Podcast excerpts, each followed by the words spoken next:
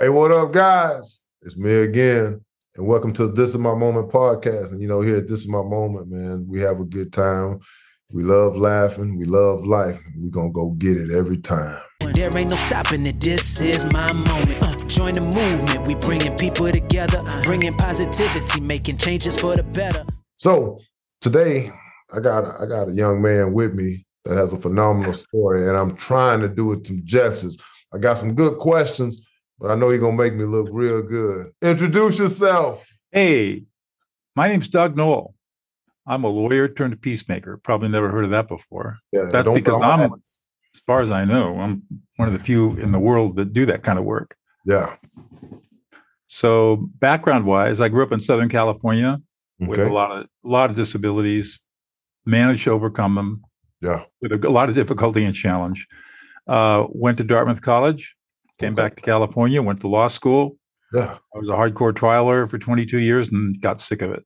And in mid career, went back to school and earned my master's degree in peacemaking and conflict studies. Okay. And in 2000, I walked away. I gave one week's notice and walked away from a $10 million a year law, or a $10 million law practice.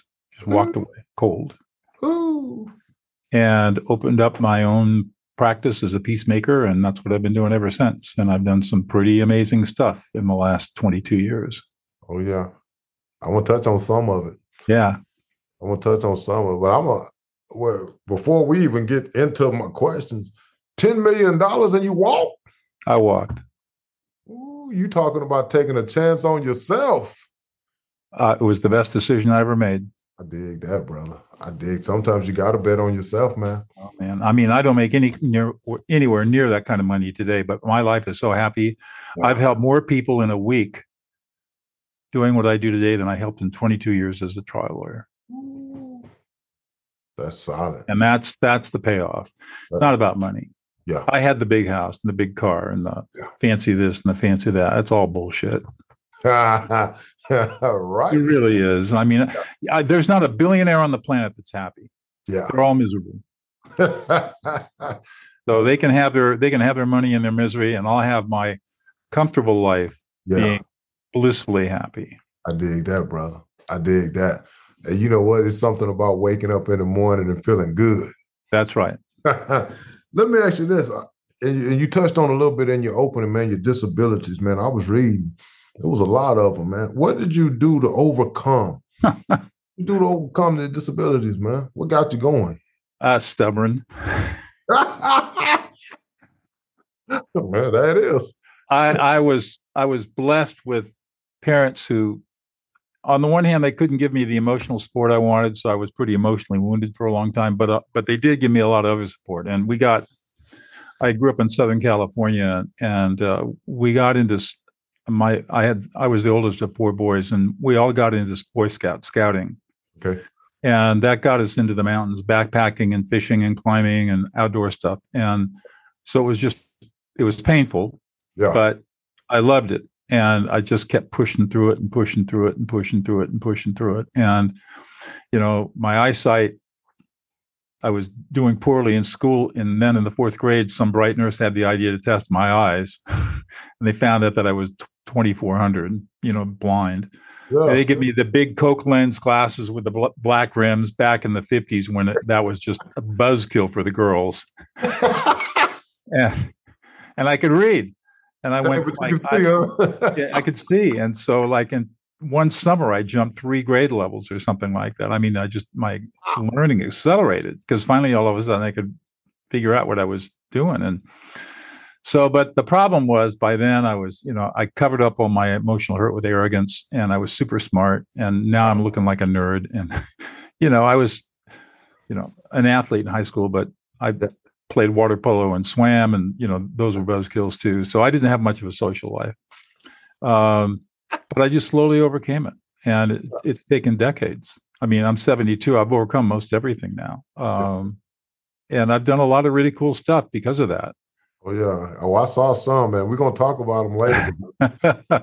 yeah, I'll tell you, hey, you laugh, man, but I was reading all the things, and I'm gonna bring them up later, so I'm not gonna touch on them right now. But I was reading some of the stuff, man. I was like, how? You know, and and I'm just, and I was like, when I talk to him, Oh, I'll, I'll give you the secret. Well, I don't. I haven't owned a television set in forty years. what? I don't watch television. I don't listen to the radio.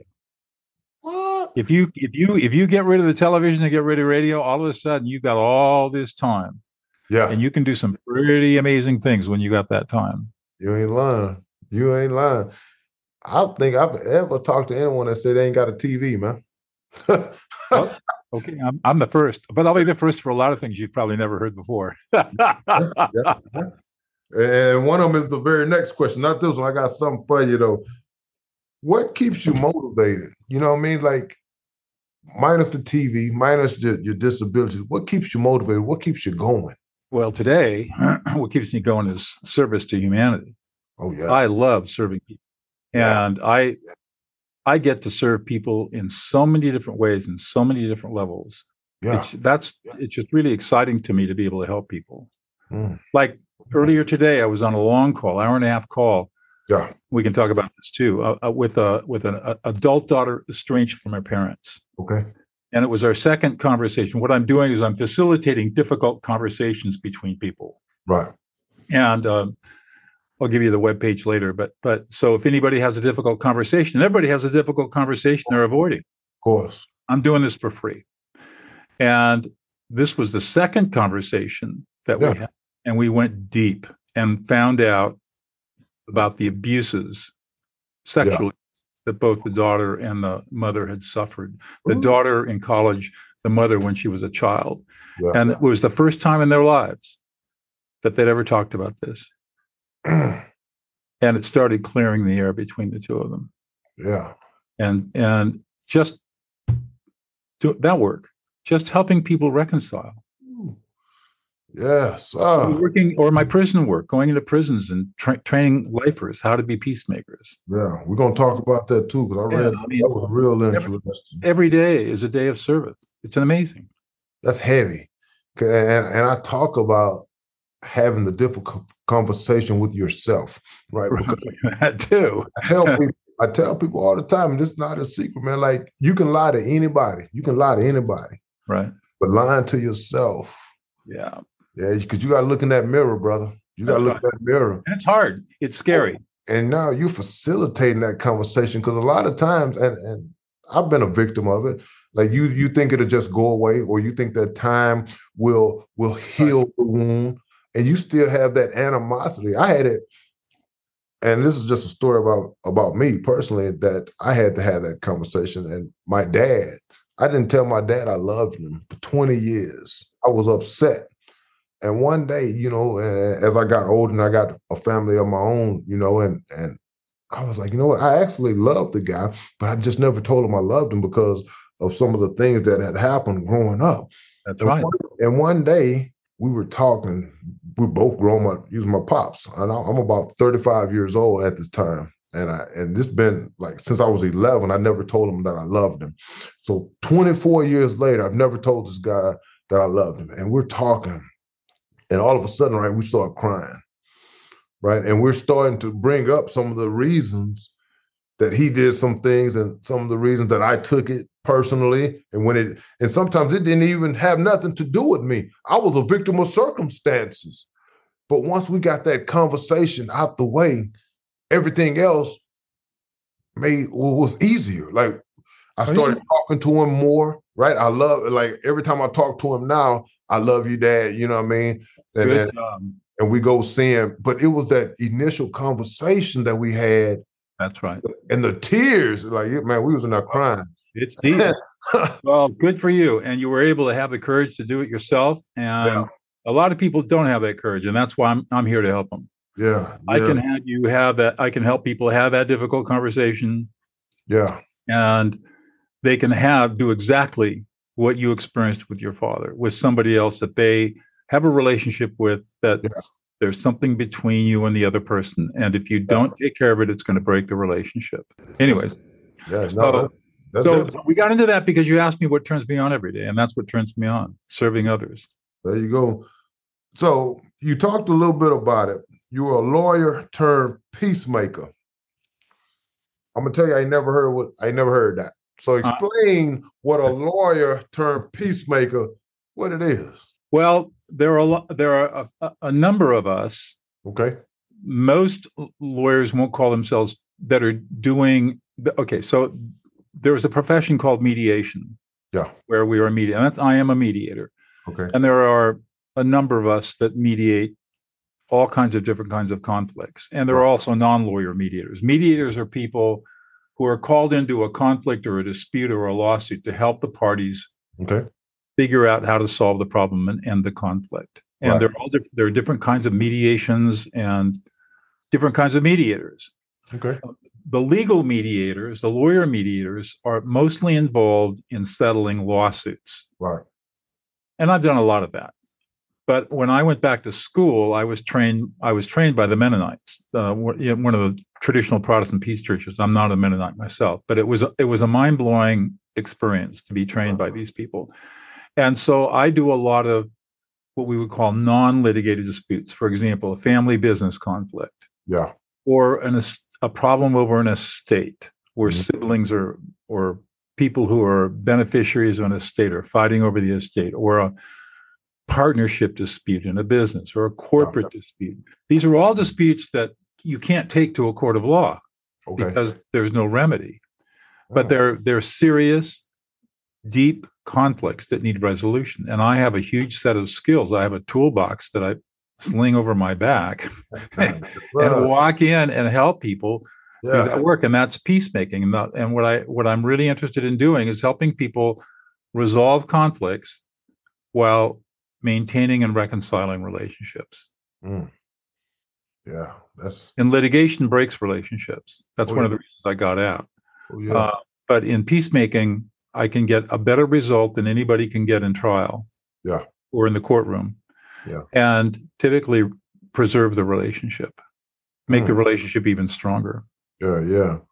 And I'll tell you what, just over the years, right? I'm 45 years old, so you got a couple on me. But from the i'm old enough to be your dad ain't no lie, brother. but you know, I'm I'm I'm looking at like life and, and it seems like money, right? Money is is is one of the biggest things that people lose special people over, right? And and and the tough conversations, the well, this person they didn't have a will, but I stay here and, and, these these kind of things, and and and you get accustomed to a certain style of living, right? You get you get you get sucked into not moving down because this person passed away, but now it's it's crazy, and and, and you helping people get through the mud of that. Is that what I'm hearing? That's exactly right.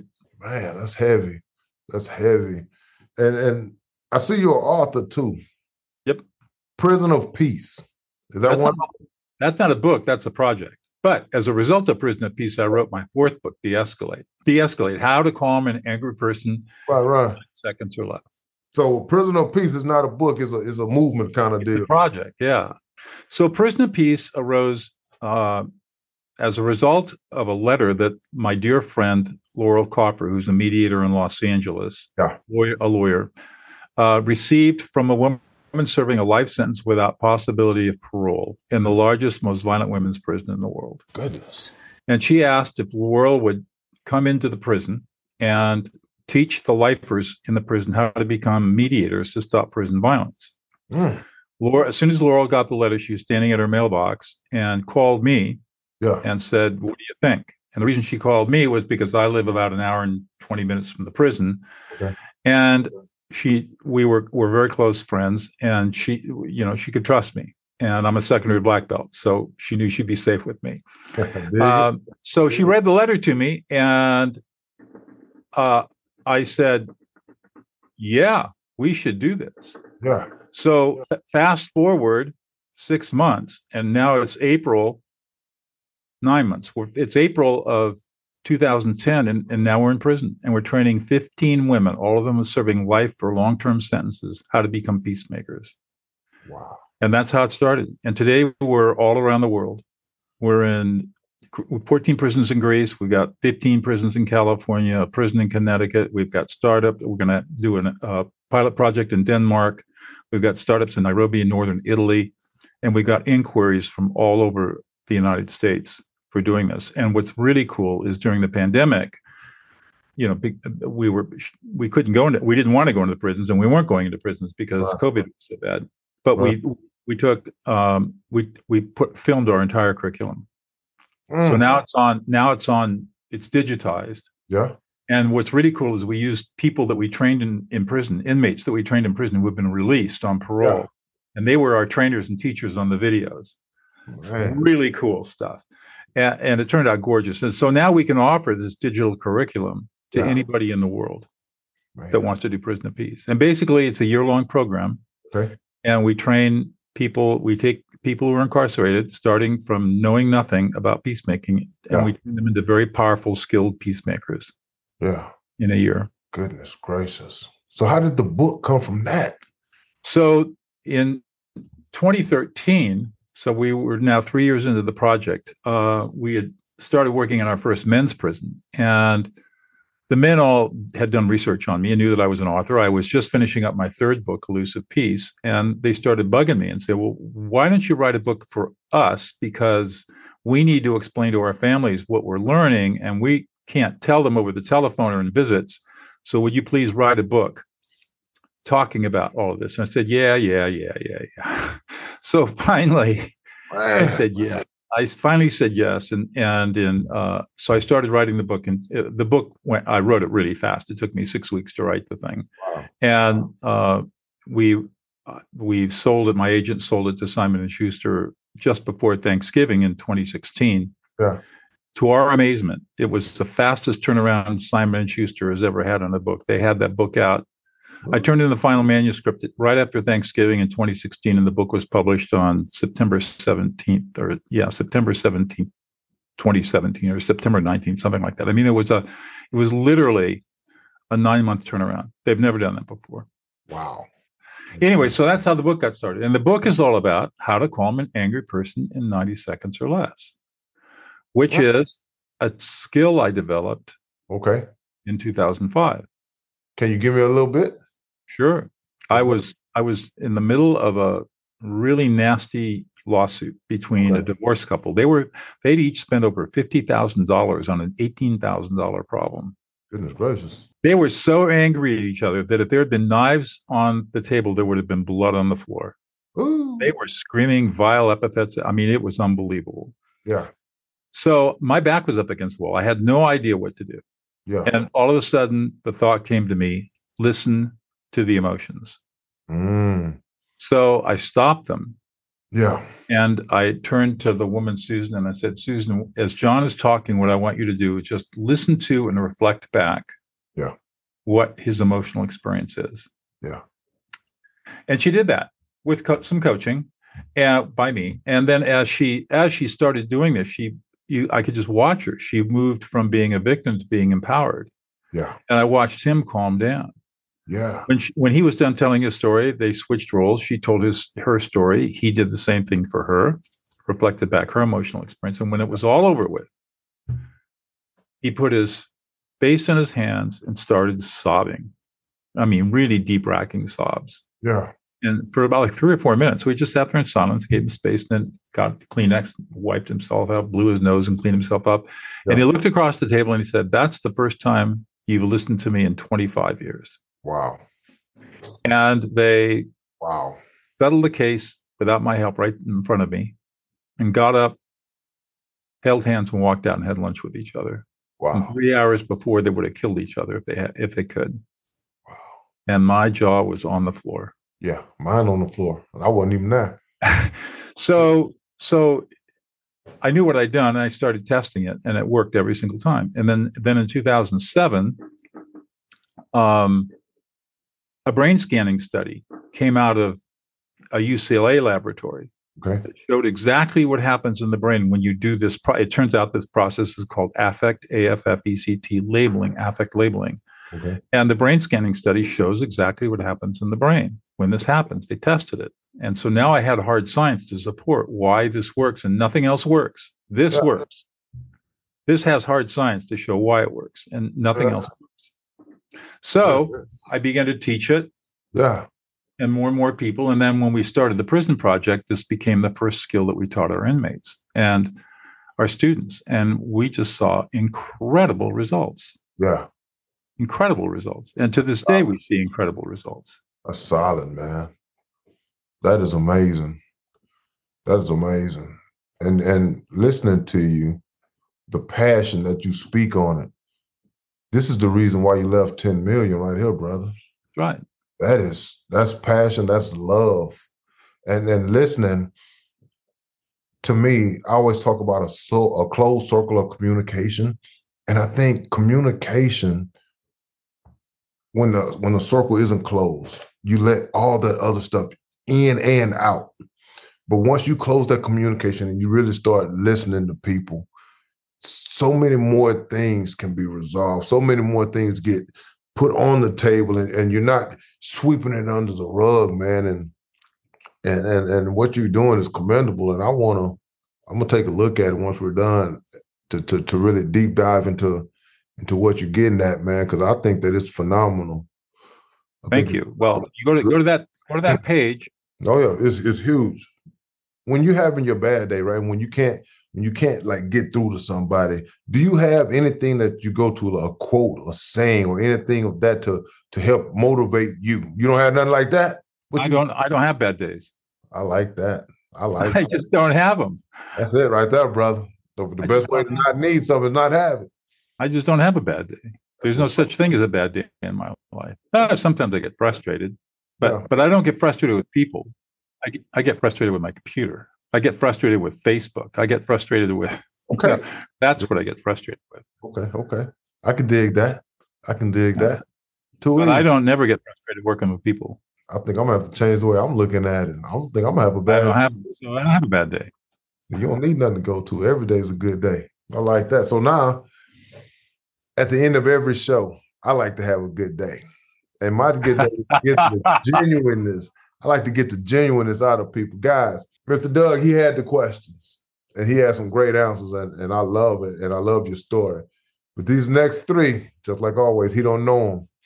So we're gonna have our little word association, phrase association game. Okay, I'm Yeah, ready. fit. Here we go. So I realized after looking you up, and correct me if I'm wrong, you're airplane pilot, helicopter. Yep. Yep. Fly fisher. Yep. Certified ski instructor. Yep. Whitewater rafter. Yeah, Violinist. yeah, Sailor. yeah. You can only keep one. You can only be one thing. What are you keeping? I'd, I'd, I'd say I'd stay with the music. You gonna stay with the music? I'd stay with the music. Ooh, okay. You got a lot of good stuff on here. I know. I love it all. I'm passionate about all of that. I dig But it. I would stay with the music. Too easy. Too easy. Next one. What's the hardest to do? Active listening or having a difficult conversation? Well, I don't like to use the term active listening. Okay. I prefer to use the term reflective listening. Too easy. um, And it's harder. It I would say if you don't have a reflective listening skill, then having a difficult conversation is very, very hard. oh, It's much easier to have a difficult conversation with reflective listening than it is to not have that skill, Right. which is why the conversations are difficult because they're deeply emotional. Last question. Okay. I tell you the phrase, this is my moment. First thing comes to your mind, this is my moment. What comes to your mind? Oh, I'm going to go way back to 1985. okay. I was 35 years old. Okay. and that in those days I was still a trial lawyer. Right. Um, but I had been working really hard on getting my level three certification as a ski instructor, which Right. is very difficult. There are eh, not many level threes around. Okay.